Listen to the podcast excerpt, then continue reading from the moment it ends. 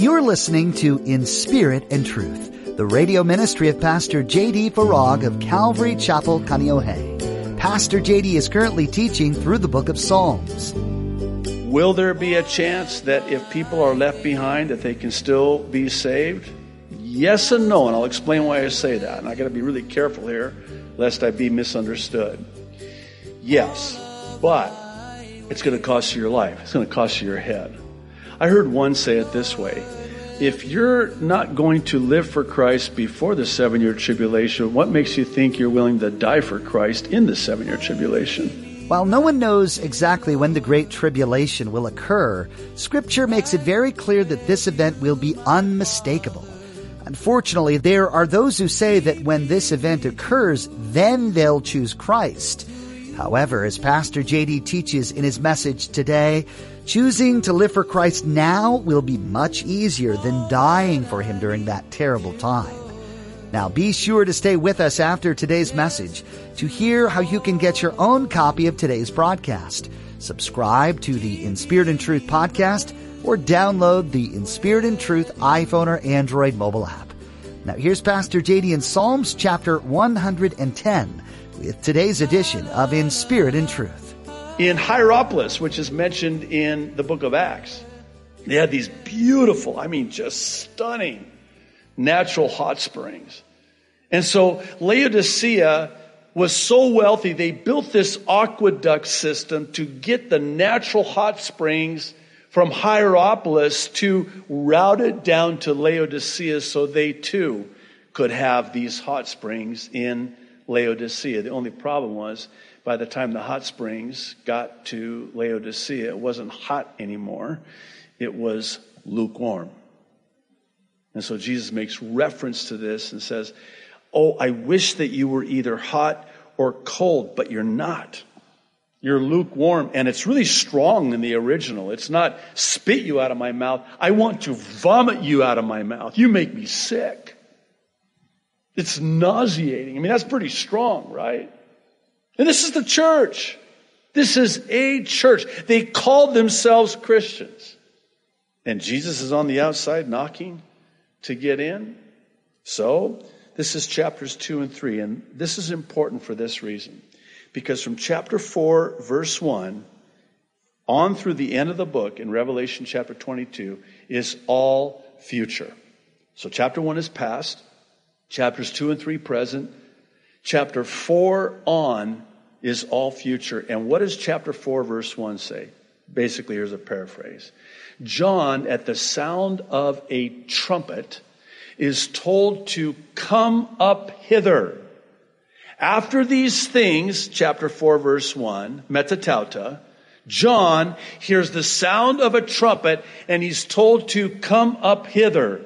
I would submit that is the rapture of the church of Jesus Christ. Chapter 4 and 5.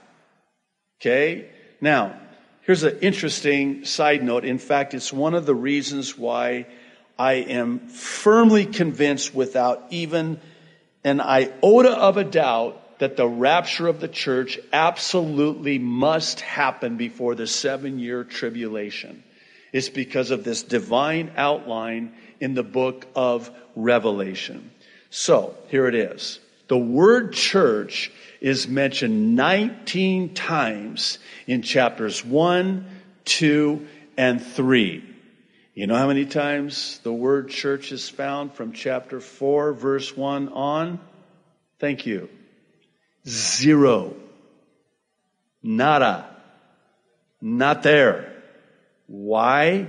Because chapter 4 verse 1, John is caught up. And now everything he writes about is that which is to come, metatauta, after these things. Oh, what does he write about? Ooh.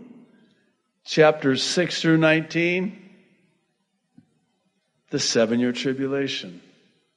Have you read chapters 6 through 19 of Revelation? Uh, it's not for the faint of heart. It's all about the horrors of the judgment in the wrath of God during the seven year tribulation. And did you know that the word church is not mentioned one time in chapters 6 through 19? Why? Because it's all about the tribulation. And the church doesn't go through the seven year tribulation. So that's chapter 6 through 19. Chapter 20, the millennium, the kingdom age, that 1,000 year rule and reign where we reign with Christ here on earth. And get this, and this, this jams people's gears and it's kind of a interesting study and maybe another uh, topic for another time, but the earth will be what it was like before sin entered the world with Adam and Eve. I wonder what Hawaii's going to look like. That's what for 1,000 years the earth is going to live. Now, we're going to have our glorified bodies during this 1,000 year reign. And by the way, and I don't want to get too um, discombobulated here, but there is a reference in chapter 6 or 19, I, I can't recall the chapter off the top of my head, where we affectionately refer to them as the tribulation saints. These are the ones that are martyred for their faith, beheaded for their witness and their profession of faith in Jesus Christ. They are not the bride. It is so important to make that distinction. They, they will be in heaven. They will be in eternity future. They will be in the millennium, but they are not the bride seated on the throne. They are saved servants at the throne. They're not the bride seated on the throne. They're the saved saints serving at the throne. There is such an important distinction to be made. So, in other words, will there be a chance that if people are left behind, that they can still be saved? Yes and no, and I'll explain why I say that. And I got to be really careful here, lest I be misunderstood. Yes, but it's going to cost you your life. It's going to cost you your head. I heard one say it this way if you're not going to live for Christ before the seven year tribulation, what makes you think you're willing to die for Christ in the seven year tribulation? So someone flippantly, cavalierly says, well, listen, if the rapture happens and you guys are taken up, I'll pretty much be able to put two and two together and I'm just going to get saved. How do you know? How do you know? How are you going to? okay, well, I, I sure hope so. You know, a lot of Christians uh, make up these rapture boxes. I have one in my house. So after we're gone, I've got a Bible, of course. I have years of prophecy updates. No, I don't. but I have some uh, very interesting material in there that explains what happened to us. I had somebody uh, ask me, well, what should you put in the rapture box? Actually, you can go online, do a search, rapture box what to put in the rapture box. Uh, we had an online member that actually made rapture boxes and sent me one. That's my rapture box. You can't have it. So, but uh, it's it's so cool, made out of wood, and uh, you know, it's, it's you slide open the top, and in it are all of the uh, materials for uh, those who are left behind. And don't think for a second that God won't get them to that location to find that box for those that are left behind. I would encourage you to maybe think about having a rapture box for those uh, that are left behind. So, where were we? We're uh, still in the tribulation. I'd like to get out of the tribulation. Would, would you? Okay, so why don't we start at the beginning since I kind of went off a little bit here. So, chapter 1, past tense. Chapters 2 and 3, present tense, church age. Chapter 4 and 5, the rapture. Chapter 6 through 19, the seven year tribulation. Chapter 20, the millennium, that 1,000 year reign. Chapters 21 and 22, eternity future, the new heavens and the new earth. Oh my goodness. That's the book of Revelation. One more thing. Did I already say one more thing? Okay, this will be one more, last one more thing. Okay?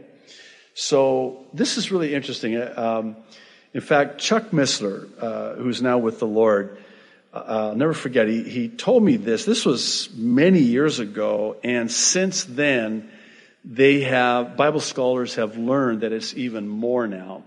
But at the time, Chuck Missler told me that it was something like 90% of the book of Revelation was a direct reference to passages in the Old Testament. Now, I was uh, searching online uh, a while back, and someone suggested that the entire book is actually a reference to the entire Old Testament. In other words, everything in the book of Revelation has its reference in the Old Testament, which is really interesting. Makes sense to me. Because they, they had to write eh, eh, John was inspired to write by the Holy Spirit in such a way that the persecuted saints at the time would understand it and no one else would. That's why it is, I believe, that Satan has duped, lied, deceived people into thinking, Christians in particular, that the book of Revelation is a really hard book to understand. It is not. It is a powerful book. It is a profound book and it's a blessing book. The only book in all the Bible, all 66 books of the Bible that promises a blessing. Why is the one who reads, hears, and takes to heart the book of Revelation blessed? Because it brings to the forefront the imminence of Jesus Christ's return for his church, his bride, and I hope this doesn't come off wrong, but the ensuing judgment that will come upon this world, and it must, and not a moment too soon, rightfully so, as God has the final word. If you're anything like me, and I suspect you are, and this will be the last thing we'll move on to Psalm 111. If you're anything like me, and I suspect that you are, it's really getting increasingly more difficult, seemingly by the day, to see evil prosper in this ever darkening world. Some of the things that you hear about that is taking place, one example, we talk about it uh, often, is infanticide, abortion. I mean, just the unspeakable evil and knowing that God is going to have the final word and God in the end is going to judge this evil world, it brings a solace, a consolation, a reconciliation, a settling of sorts that, okay, because I would go out of my mind if this evil went unchecked, God's going to judge. God's going to judge. And that day is coming. The day, the great day of his wrath. Psalm 111. This one starts off a little bit uh, nicer. praise the Lord. Okay, I, I could use a praise the Lord right now. I will praise the Lord with my whole heart in the assembly of the upright and in the congregation. That's where I want to be. The sanctuary in the assembling together of God's people. The works, verse 2, of the Lord are great, studied by all who have pleasure in them. His work is honorable and glorious, and his righteousness endures forever. He has made his wonderful works to be remembered. The Lord is gracious and full of compassion. He has given food to those who fear him. He will ever be mindful of his covenant. He has declared to his people the power of his works in giving them the heritage of the nations. The works of his hands, verse 7, are verity and justice. All his precepts are sure.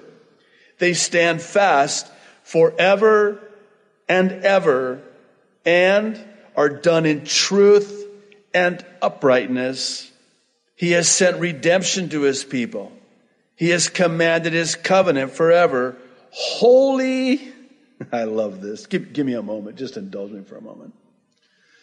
Holy and awesome is his name. I You'll forgive me, but, and I've shared this before, but I just have, and this is me maybe, but I just have a problem with how we have hijacked. I know Arabs shouldn't use the word hijack, but how we have hijacked the word awesome and profaned it. And by profane, I mean we've made it common. Oh, you're awesome. Wow. Wait a minute. It doesn't say that. It says he's awesome. That's awesome. Really? Well, that would be awesome. Well, awesome, man. No, no, not awesome, man. Awesome God. God is awesome.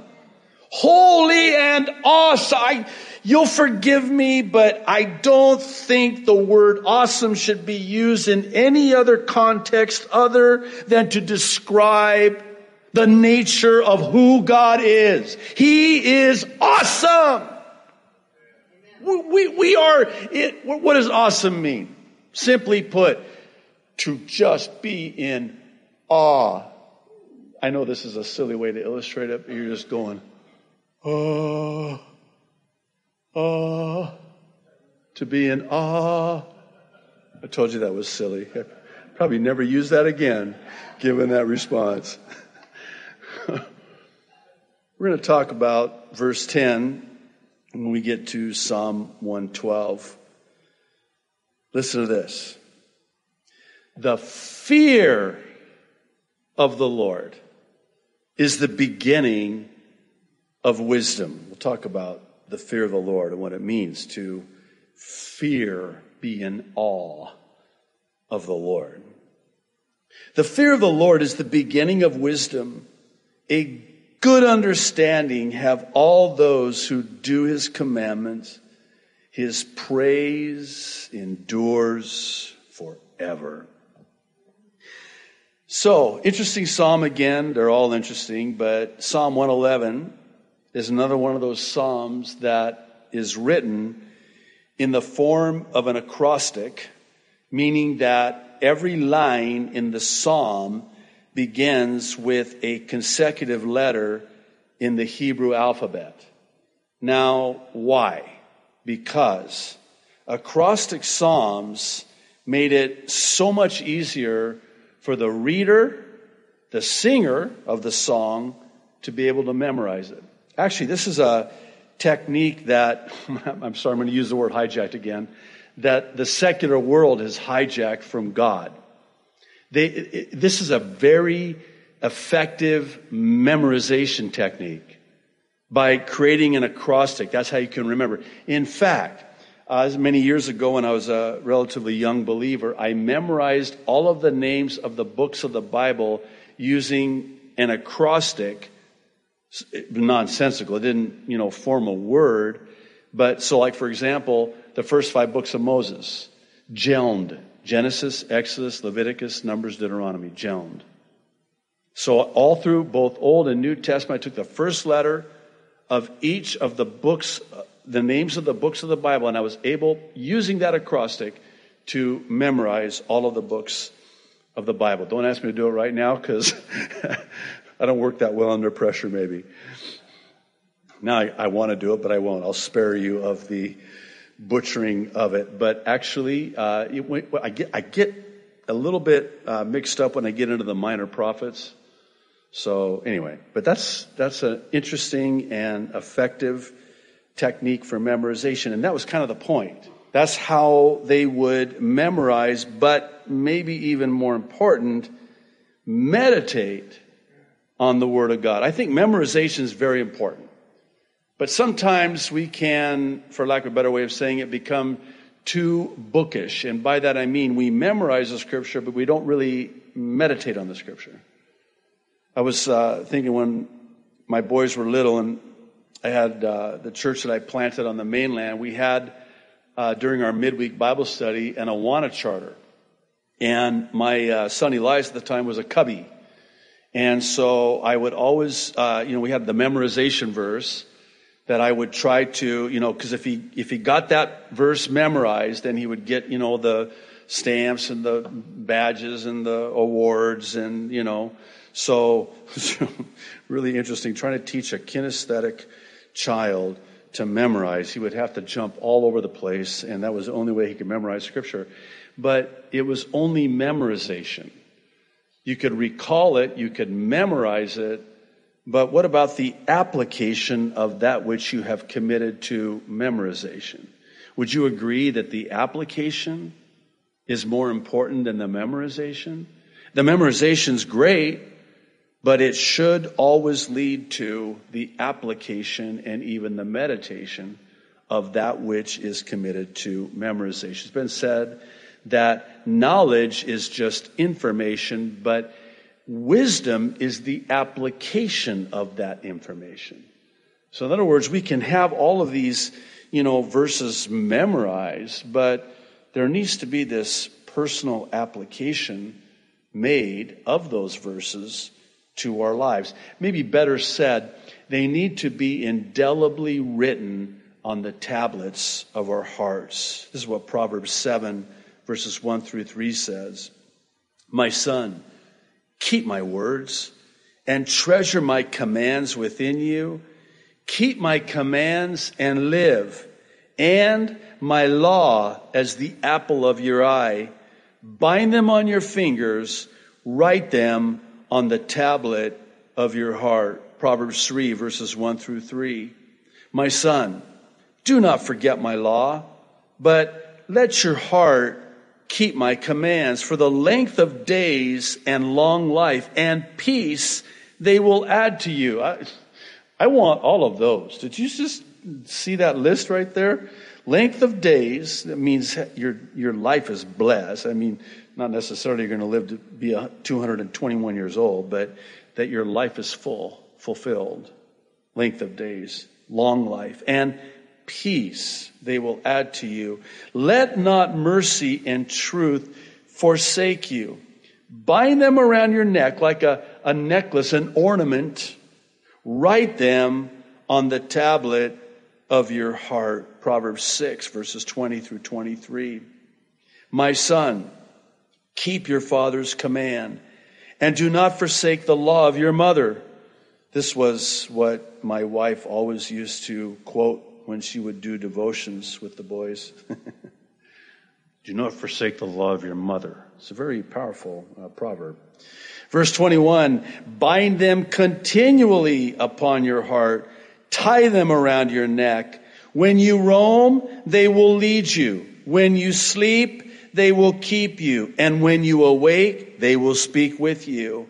For the commandment is a lamp and the law a light. Reproofs of instruction are the way of life. Reminds me of Psalm 119 where David says, Your word, Lord, is a lamp unto my feet and a light unto my path. The poetry of the Psalms evokes emotions of all kinds. The author's lives were as varied as their songs, yet each point to truth we can't deny. God is still God, always in control, and forever loving His creation. We can rest in the knowledge that our Heavenly Father cares for us deeply and is supporting us, calming us and providing life everlasting. We hope today's teaching on In Spirit and Truth stays with you as you continue on in your day, reminding you of truth and love at every turn. If you'd enjoy listening to more messages from Pastor J.D. Farag, you'll be able to find them on our website at inspiritandtruthradio.com. We do treasure our connection with our listeners. We'd like you to be a part of our social media community. Follow the links on our website to our Facebook or Twitter pages where you can add your thoughts to the conversations while filling your news feed with encouragement and useful information. We'd love to see you here in person at Calvary Chapel, Kaneohe if you're in the area too.